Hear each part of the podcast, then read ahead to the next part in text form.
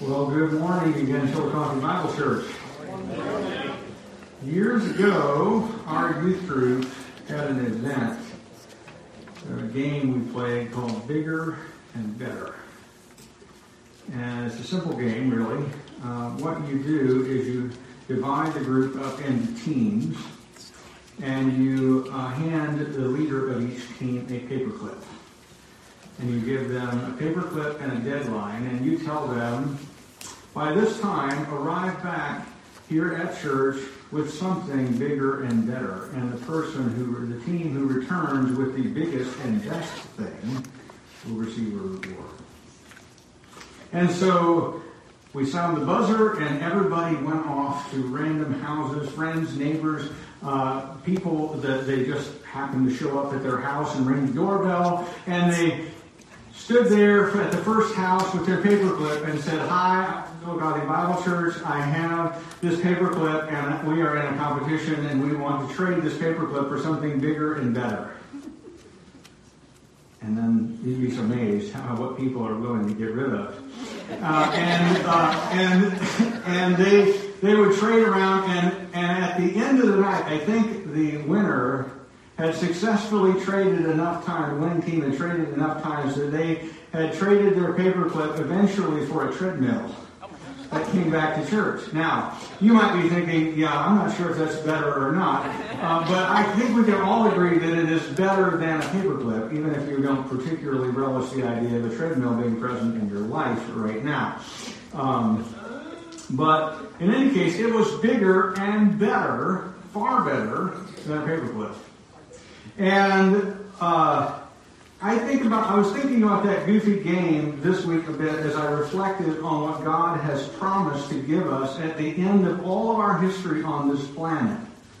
We are looking forward not just to the wedding supper of the Lamb, although we are looking forward to that event, uh, we're not looking forward simply to reigning with Christ in the millennial kingdom, although we're looking forward to that as well. We are also looking forward to living with Him and reigning with Him forever, face to face, live and in person, in the eternal state, in the new heaven and the new earth. The new heaven and the new earth, the home of righteousness, as the scripture calls it. And last week we saw God uh, reveal these majestic promises of making all things new. Behold, he said. In other words, listen up. I'm making all things new. And we saw that in the making of all things new, there will no longer be any sea because there will not be storms and dangers anymore. There'll be the end of tears, there'll be the end of death, the end of mourning, the end of uh, pain as the old order of things passes away. All these things will disappear. And this week we get to see how the new heaven and the new earth is much bigger and much better than anything that we experience in this life. In fact, it is better both than Jerusalem, this earthly Jerusalem that we can see and visit now, and much better even than the Garden of Eden, which we cannot see and don't know where it was exactly right now. And I'm excited to show you these things in God's Word. So uh, if you aren't there yet, I invite you to turn with me over to the book of Revelation, chapter 21, beginning in verse 9. We're going to go all the way down through chapter 22 and verse 5 this week, and then next week we're going to wrap up this study, believe it or not, in the book of Revelation. So, uh, it's going to be exciting. Now, I want to read for us, and since we're reading God's Word, and it is His Word to us, I encourage you to stand with me, if you can, uh, as we read the Word together. Beginning verse 9, chapter 21 of the book of Revelation. Then came one of the seven angels who had the seven bowls full of the seven last plagues, and spoke to me, saying, Come, I will show you the bride, the wife of the Lamb. And he carried me away in the Spirit to a great high mountain and showed me the holy city, Jerusalem, coming down out of heaven from God, and having the glory of God, its radiance like a most rare jewel, like a jasper, clear as crystal. It had a great high wall with twelve gates, and at the gates twelve angels And on the gates, the names of the twelve tribes of the sons of Israel were inscribed. On the east, three gates. On the north, three gates. On the south, three gates. And on the west, three gates. And the wall of the city had twelve foundations, and on them were the twelve names of the twelve apostles of the Lamb. And the one who spoke with me had a measuring rod of gold and measured the city and its gates and walls. The city lies four square, its length the same as its width. And he measured the city with his rod 12,000 stadia. Its length and width and height are equal. He also measured its wall 144 cubits by human measurement, which is also an angel's measurement. The wall was built of jasper, while the city was pure gold, like clear glass. The foundations of the wall of the city were adorned with every kind of jewel. The first was jasper, the second sapphire, the third agate, the fourth emerald, the fifth onyx, the sixth carnelian, the seventh chrysolite, the eighth beryl, the ninth topaz, the tenth chrysoprase, the eleventh jacinth, the twelfth amethyst. And the twelve gates were twelve pearls. Each of the gates were made of a single pearl, and the street of the city was pure gold, like transparent glass. And I saw no temple in the city, for its temple is the Lord God, the Almighty, and the Lamb. And the city has no need of sun or moon to shine on it, for the glory of God gives it light. And its lamp is the Lamb. By its light will the nations walk, and the kings of the earth will bring their glory into it. And its gates will never be shut by day, and there will be no night there. They will bring into it the glory and the honor of the nations, but there is but nothing unclean will ever enter it nor anyone who does what is detestable or false, but only those who are written in the Lamb's Book of Life. And then the angel showed me the river of the water of life, bright as crystal, flowing from the throne of God and of the Lamb to the middle of the street of the city, and also on either side of the river, the tree of life, which is twelve kinds of fruit, yielding its fruit each month. The leaves of the tree were for the healing of the nations. No longer will there be anything accursed but the throne of God and of the Lamb will be in it, and his servants will worship him. They will see his face, and his name will be on their foreheads, and night will be no more. They will need no light of lamp or sun, but the Lord God will be their light, and they will reign forever and ever. Let's pray. God, Heavenly Father, we have these magnificent, amazing, incredible promises about our eternal home with you.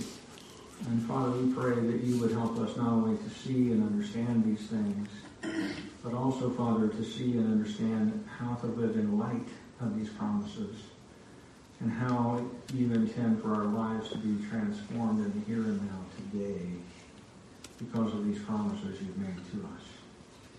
And Father, I pray that we might look forward to the day when we might glorify and enjoy you forever by doing so today as we gather together and worship. Father, help us by your Holy Spirit to glorify and enjoy your presence with us in this moment. We pray in Jesus' name. Amen. Please be seated. Well, uh, this is a magnificent section of Scripture. It's one that I read portions of for every funeral that I do because it is a reminder to people who are grieving that there is a day coming when these things will not obtain anymore. I, I caused a minor stir, in fact, uh, some months ago at a funeral that I did um, because I said that I was not going to be buying my funeral plot, I'm only renting it. Because my body will not stay there forever. Amen? And yours will not either. I, am told that Margaret Hurd down at the city office uh, was uh, displeased with me because there were people who inquired about how they might rent one instead of mine. but in any case, that is true. There will be a day when death shall be no more. And we will dwell in God's presence face to face. Uh, because, and what, we'll, what we see in the first section of this, uh, uh, the remainder of chapter 21, verses 9 to 26, is that eternal life with God is much better than Jerusalem. You see, for a Jew like John. John and the earliest Christians were all Jewish men, Jewish men and women. And, and for them, the city of Jerusalem was the world's greatest, most glorious, best place. They viewed it literally not only as the center of God's plan for the world, but as the geographical center. In fact, if you do push the continents together, it just so happens that Jerusalem is smack dab in the middle of all of the countries of the world. It was the place where God's temple stood. It was the place where God's presence was visibly present above this building where the temple was. It was the center of worship. It was the center of life. You always went up to Jerusalem from everywhere else in the land to go and worship God. And it was the glorious ancient city that was dedicated to God and to his covenant and to his people. But what John sees is that when this world is destroyed and a new one comes into being, that what is good about this one will be so transformed that it will be better than anything ever that has ever come before then. I want to look at these verses with you and just highlight some of the magnificence of this place. Uh, if you look at, at verses 9 through 11, what you see there is John being invited by one of the angels, one of the seven angels who poured out God's last plagues at the end of the tribulation, is the same angel who takes him uh, by the hand in the spirit of God's power to uh, go and see what he describes as the wife of the Lamb. And what he sees is not a person, but a place. He sees the dwelling place where the bride dwells. A holy city, the New Jerusalem, untainted by sin, that replaces the present Jerusalem that has seen so much of it. Remember, the Jewish people, because of their sin, have been exiled and, uh, and cast out of Jerusalem twice. There is no temple in Jerusalem now because there is instead a, a mosque standing on the site where it was, proclaiming a blasphemous version of the true God. And that will one day be destroyed. And the present Jerusalem and all of its sin will also be destroyed to be replaced one day by the new Jerusalem. And this is called this this place is called the bride because the city is the dwelling place of the Lamb's bride, the unified people of God. Now let me explain what I think is going on here. I'm going to get more into the construction and dimensions and all that. But let me explain a little bit about ancient Jewish marriage custom and, and house construction. Now, trust me when I say this is relevant, so pay attention. If you were the patriarch of a Jewish family, what you did was you built yourself the center piece of a house. And uh, you would raise your children there uh, with your wife, and then as your children grew up, the sons would go off to get married. And when they got married, they would not go build their own house. What they would do is they would uh, become betrothed to their bride. And then there would be a waiting period between the betrothal and the day when the bride was brought home. And in that time, what you did was you built onto the father's house, a place for you and your bride to live. And then as there were other sons in the family, they would build on additional spaces in the house, and you could even go up stories and so forth. But you would build dwelling places for each member of the family in this house around what eventually became a centralized courtyard. So you had private space for each member of the family, and then a courtyard where you fellowship together in the middle. Now let me explain why that's relevant. Jesus has betrothed himself to us. And one day he is taking us home to the Father's house.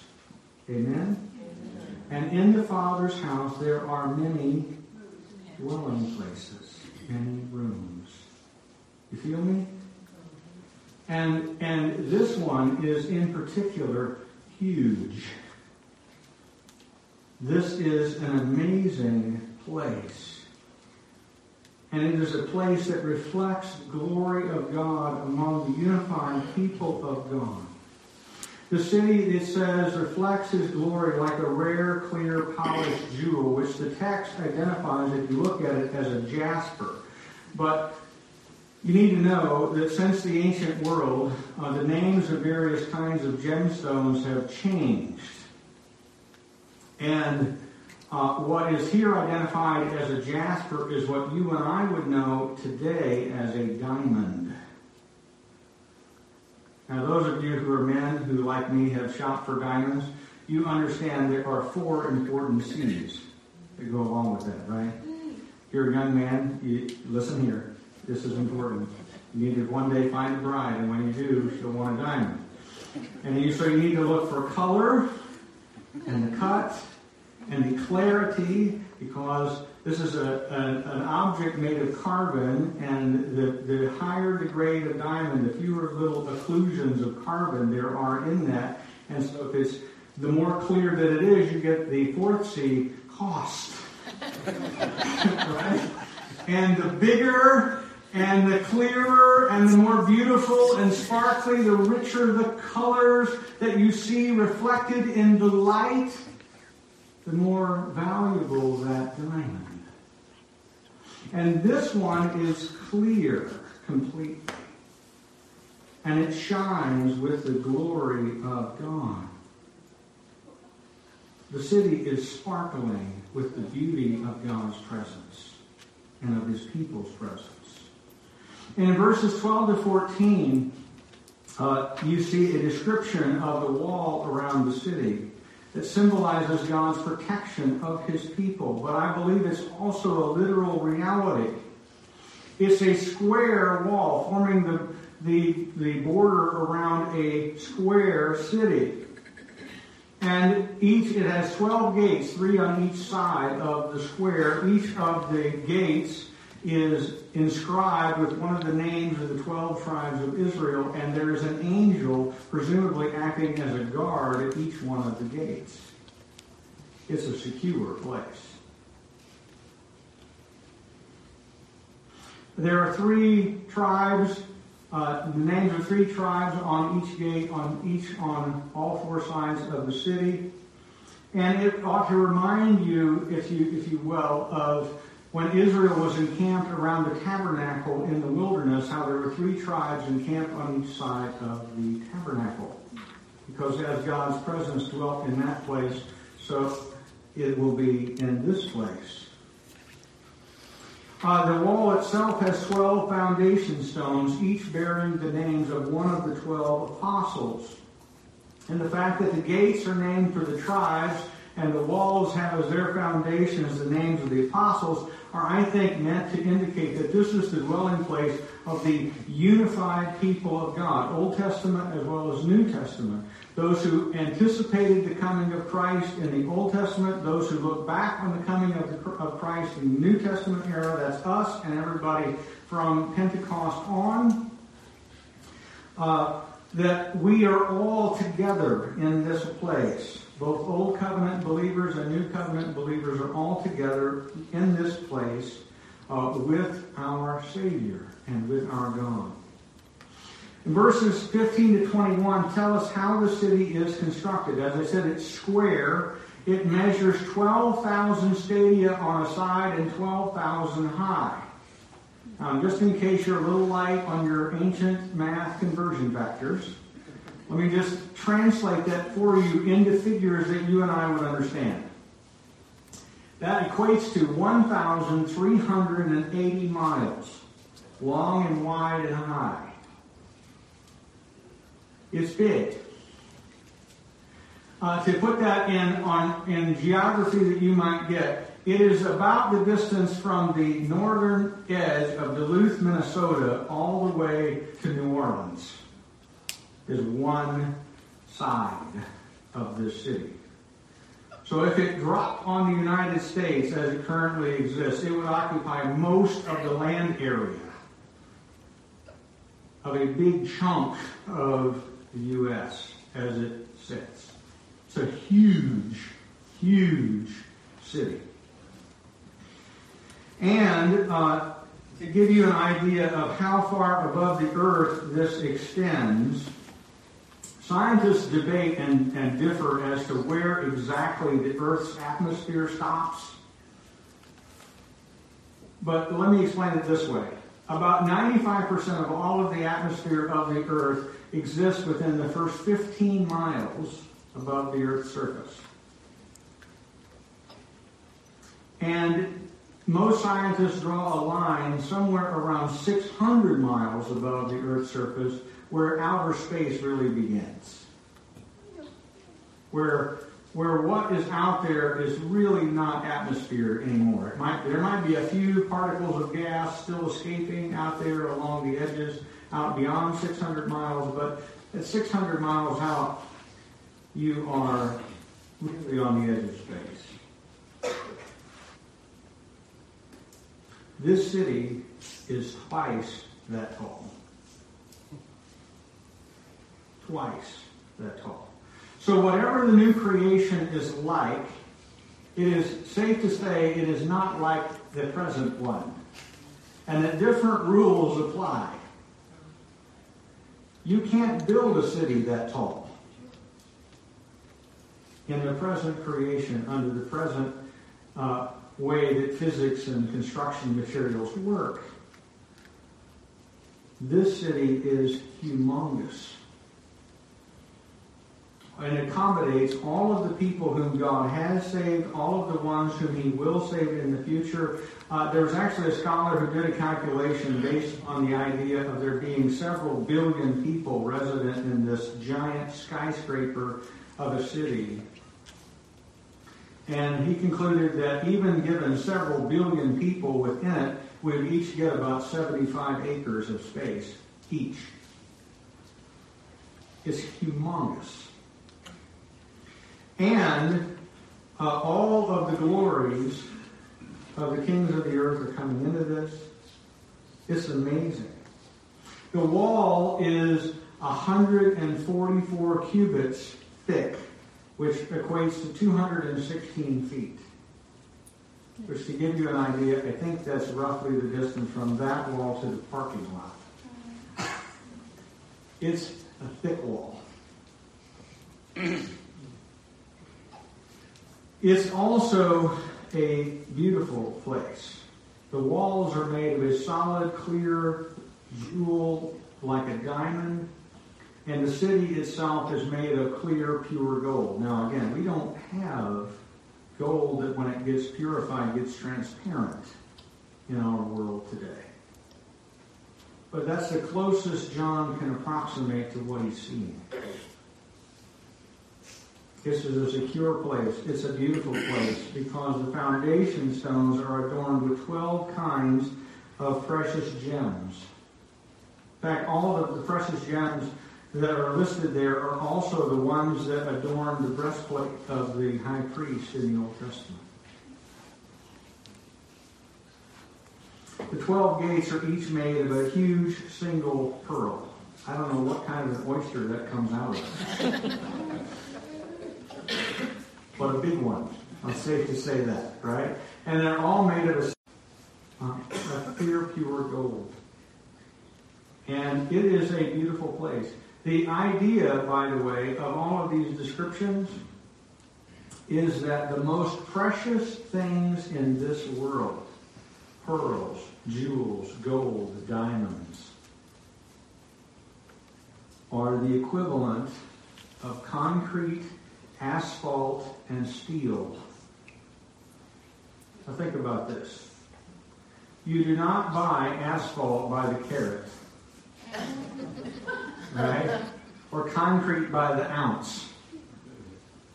Right? You buy concrete by the yard and you kind of sell it by volume. Because it's not it's not an uncommon or rare substance. You make parking lots out of it. You build you you build uh, you build walls and foundations and so forth out of it. It's it's a common, cheap, strong material. Same thing with asphalt, which is basically tar and gravel. Gold is the pavement of heaven. Think about that. Jewels are the concrete, what you make walls out of. There. Pearls replace wrought iron. Think about this. This is amazing.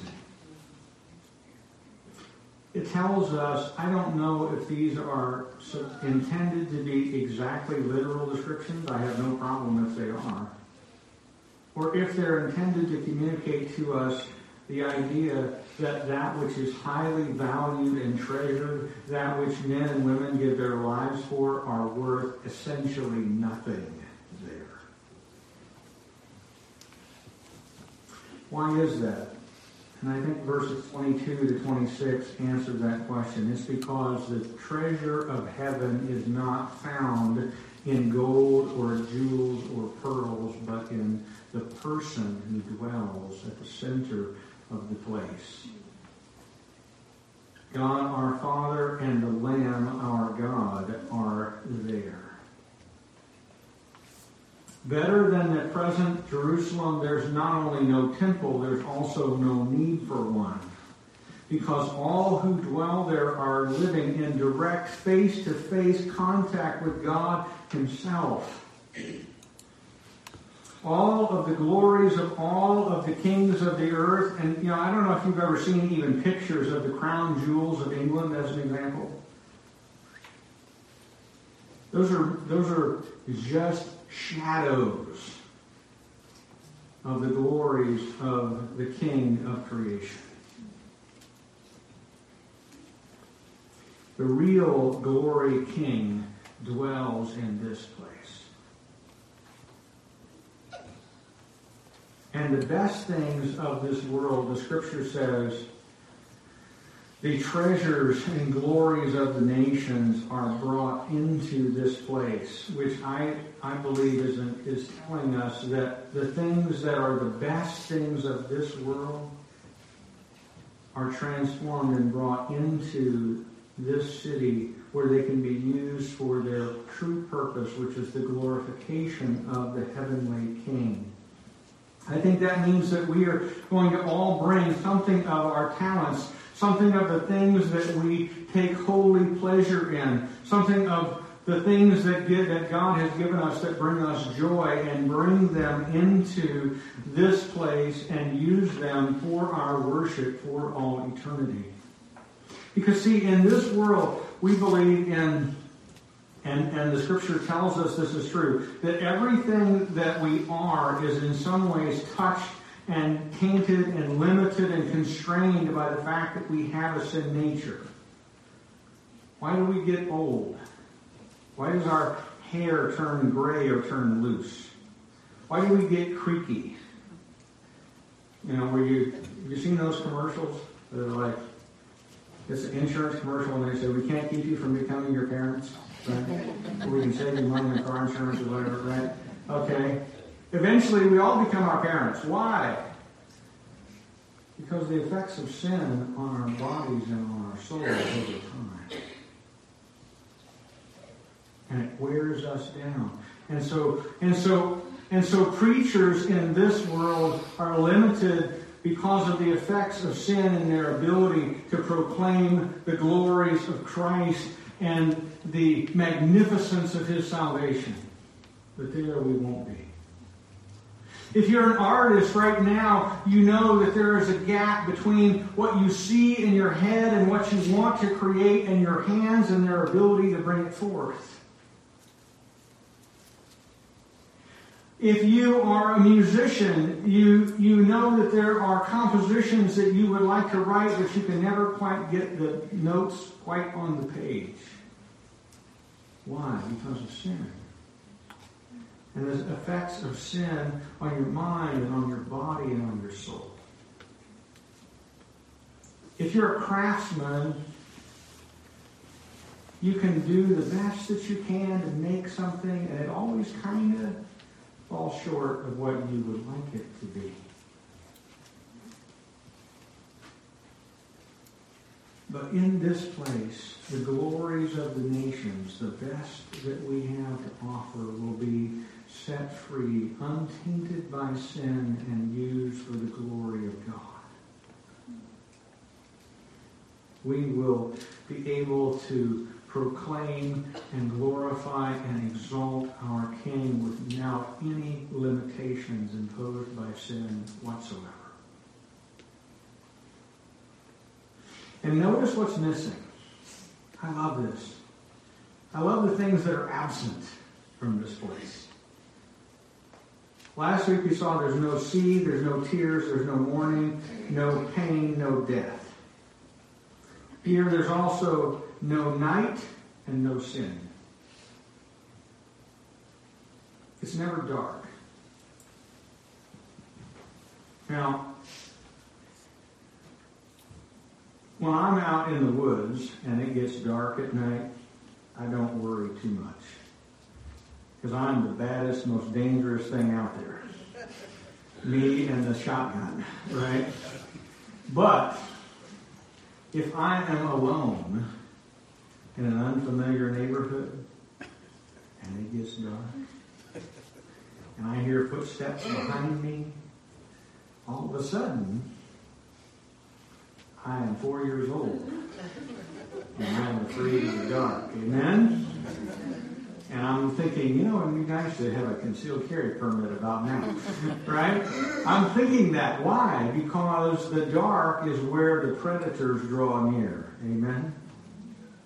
It's when the bears and the lions and the tigers and the criminals go out looking for that which they can devour.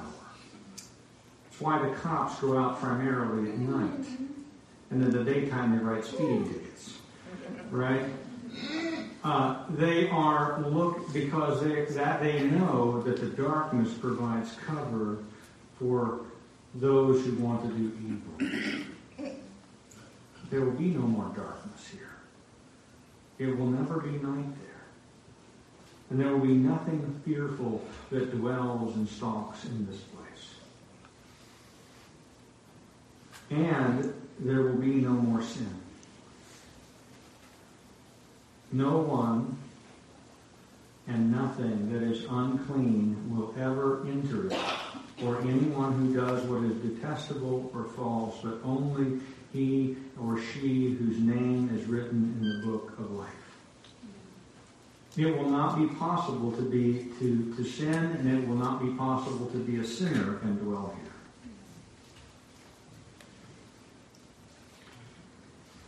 Only God and his holy people, those whom he has made holy through faith in the blood of the Lamb, who has washed them clean in the blood of his Son, will be dwelling in this place.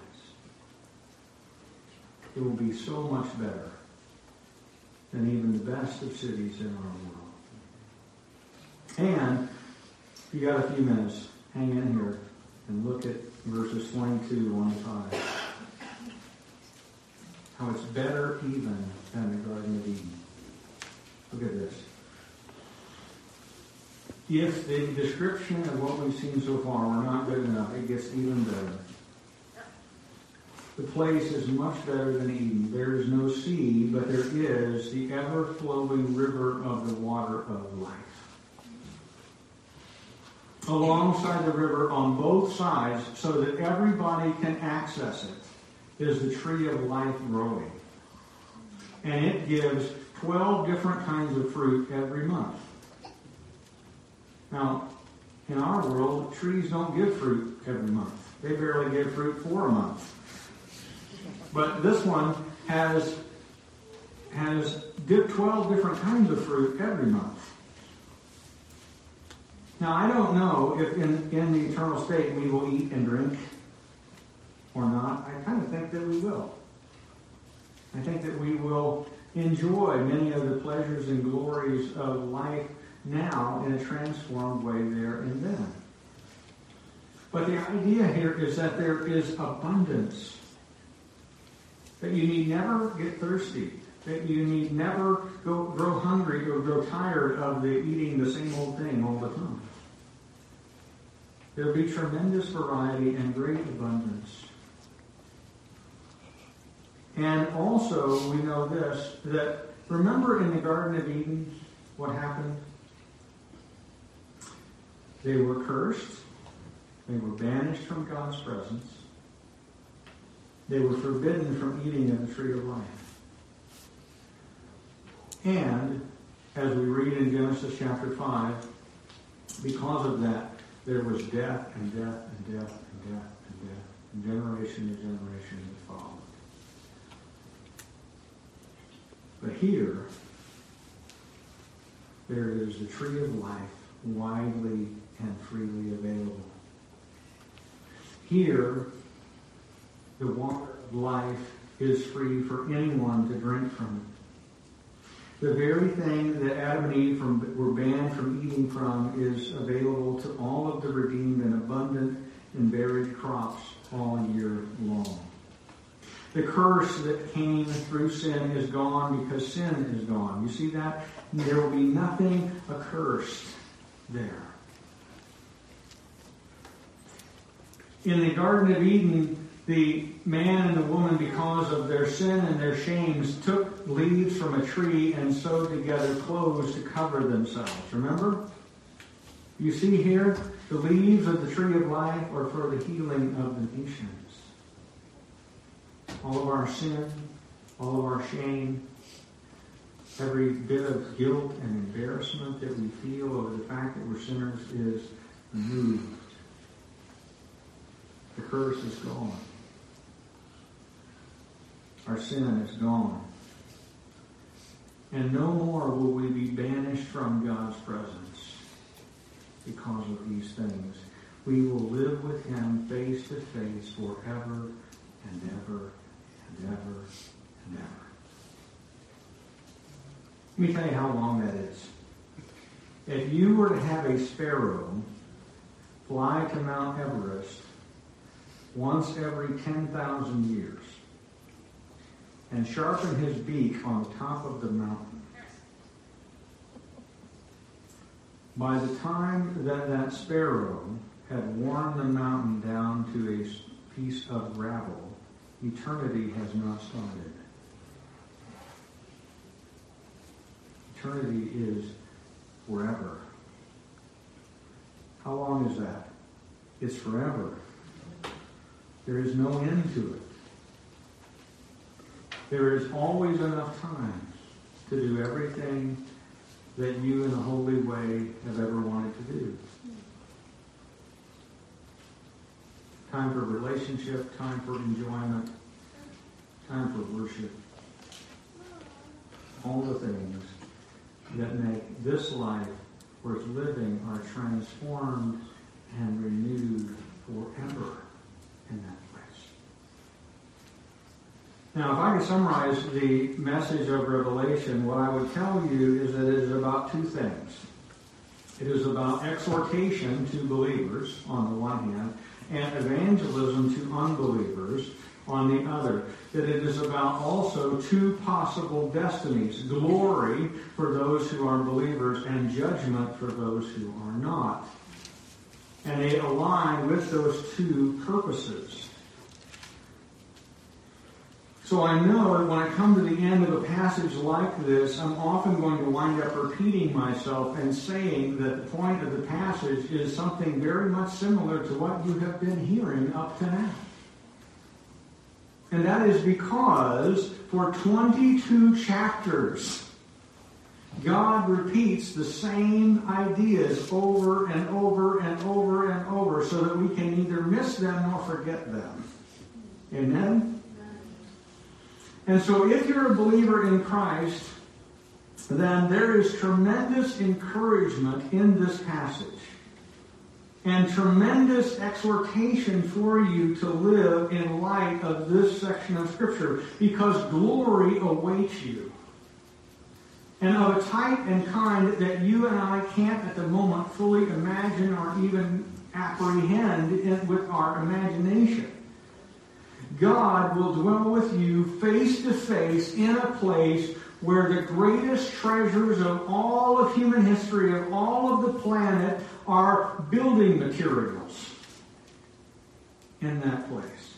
where you will get a magnificent, joyful eternity of doing the very thing for which you were made, of dwelling in God's presence face to face and joyfully enjoying Him and glorifying Him forever. It will be like that scene, you know, probably my favorite book of the Chronicles of Narnia is The Last Battle, where they all die and they all go live with, with Aslan in eternity.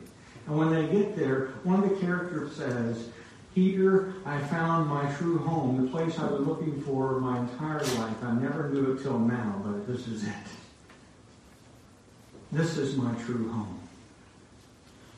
And since that is true, that that is what awaits us, that eye has not seen, nor ear has heard, nor has entered into the heart of man what God has prepared for those who love him, there is nothing that he can ask us to do now which is too much to ask. There is no step of obedience that he can ask us that is too hard for us to take. There's no hardship, no trial that is too much to endure, especially in comparison with the weight of glory that is to be revealed to us and in us. And the fact is, men and women, that God has given us His Holy Spirit to empower and enable us to to do all that he commands in every one of our present moments, whatever they are, and because he knows that glory is coming. And he wants to equip us for that. If you're not a believer in Christ, then be very aware that if you die in unbelief, that these things will not be yours. If you die in unbelief, you will miss out on all these things. No one unclean whose sins have not been washed away by grace through faith in Jesus' death and resurrection will enter this place and dwell with God. Not one single person. His holiness would consume you if you tried. So if that is you I invite you to do what the Bible says. To repent. To change your mind about who Jesus is. And in that same moment, believe in his death for your sins as your substitute. In his resurrection from the dead to give you new life. Because that action of turning away from the life that you're living and turning toward Jesus and putting your faith in him changes your eternal destiny forever. From death to life, from judgment to glory, from separation to joyful presence with God for all eternity. But you will have to humble yourself and turn from your life of sin towards Christ to receive the new life that he offers freely anyone who puts their trust in him for salvation. Now, let me say one more thing. These things, this chapter, this section of Scripture, should fill us with such confident hope that we can face any future, any future that may come our way. Pastor Josh and I were talking about this, this passage in this chapter this week, and he, he asked me a question. He said, Hey, let me ask you a question. He said, Do you ever wonder what it was that caused those who were martyred, those who gave their life for their faith, that enabled them to go with such serene confidence to their death? And I was like, hmm. Let me think about that. He goes, I'll tell you the answer.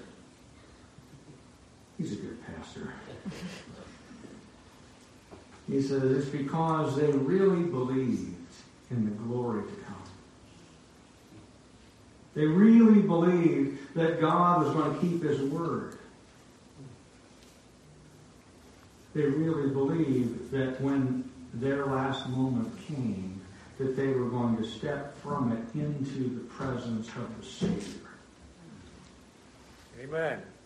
So let me ask all of us, because here's the deal.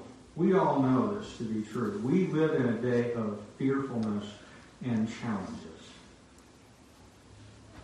There are people in our culture who literally, as I stand here before you, are spreading fear like it's their job, because actually it is. Their business model is dependent on sowing as much fear as possible and as many people as possible. And that's true basically on uh, news channels on the right and the left, political parties on the right and the left uh, prosper to the degree that they sow fear among the people on the other side of the aisle. Of what will happen if so and so comes to power. Well, if so and so comes to power, this is what's going to happen, and you should be very afraid. Well, if this person comes to power, this is what's going to happen, and you should be very afraid. Let me tell you something. If this is true, and it is, then we should have no fear of the future. We should be able to go into our future, whatever it is, with absolute confident peace. Because we believe in the glory to come.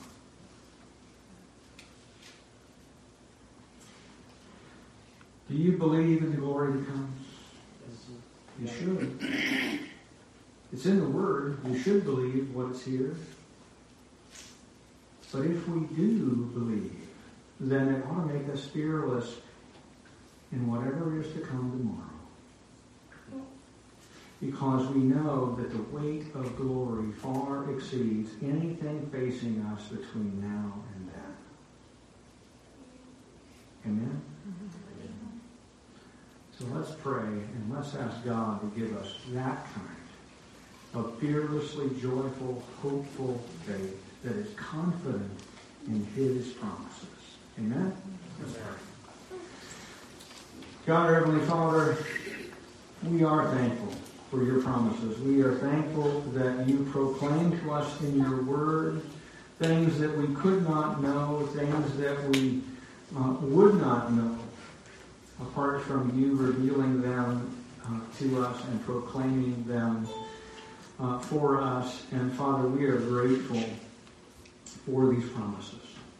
We are grateful for knowing that the world of, of absolute sinless perfection awaits us, that we will dwell face to face with you, and that there will never be night or death or sin or mourning or crying or pain anymore that all of the former things of this life will one day pass away and we will enjoy and glorify you with everything we are for eternity. Father, we look forward to that day. We pray that it might make us fearlessly, joyfully faithful to you in the meantime. Father, give us fearless, joyful, expectant faith today by your Holy Spirit and for whatever is to come in 2021 and 2022 and the years to come.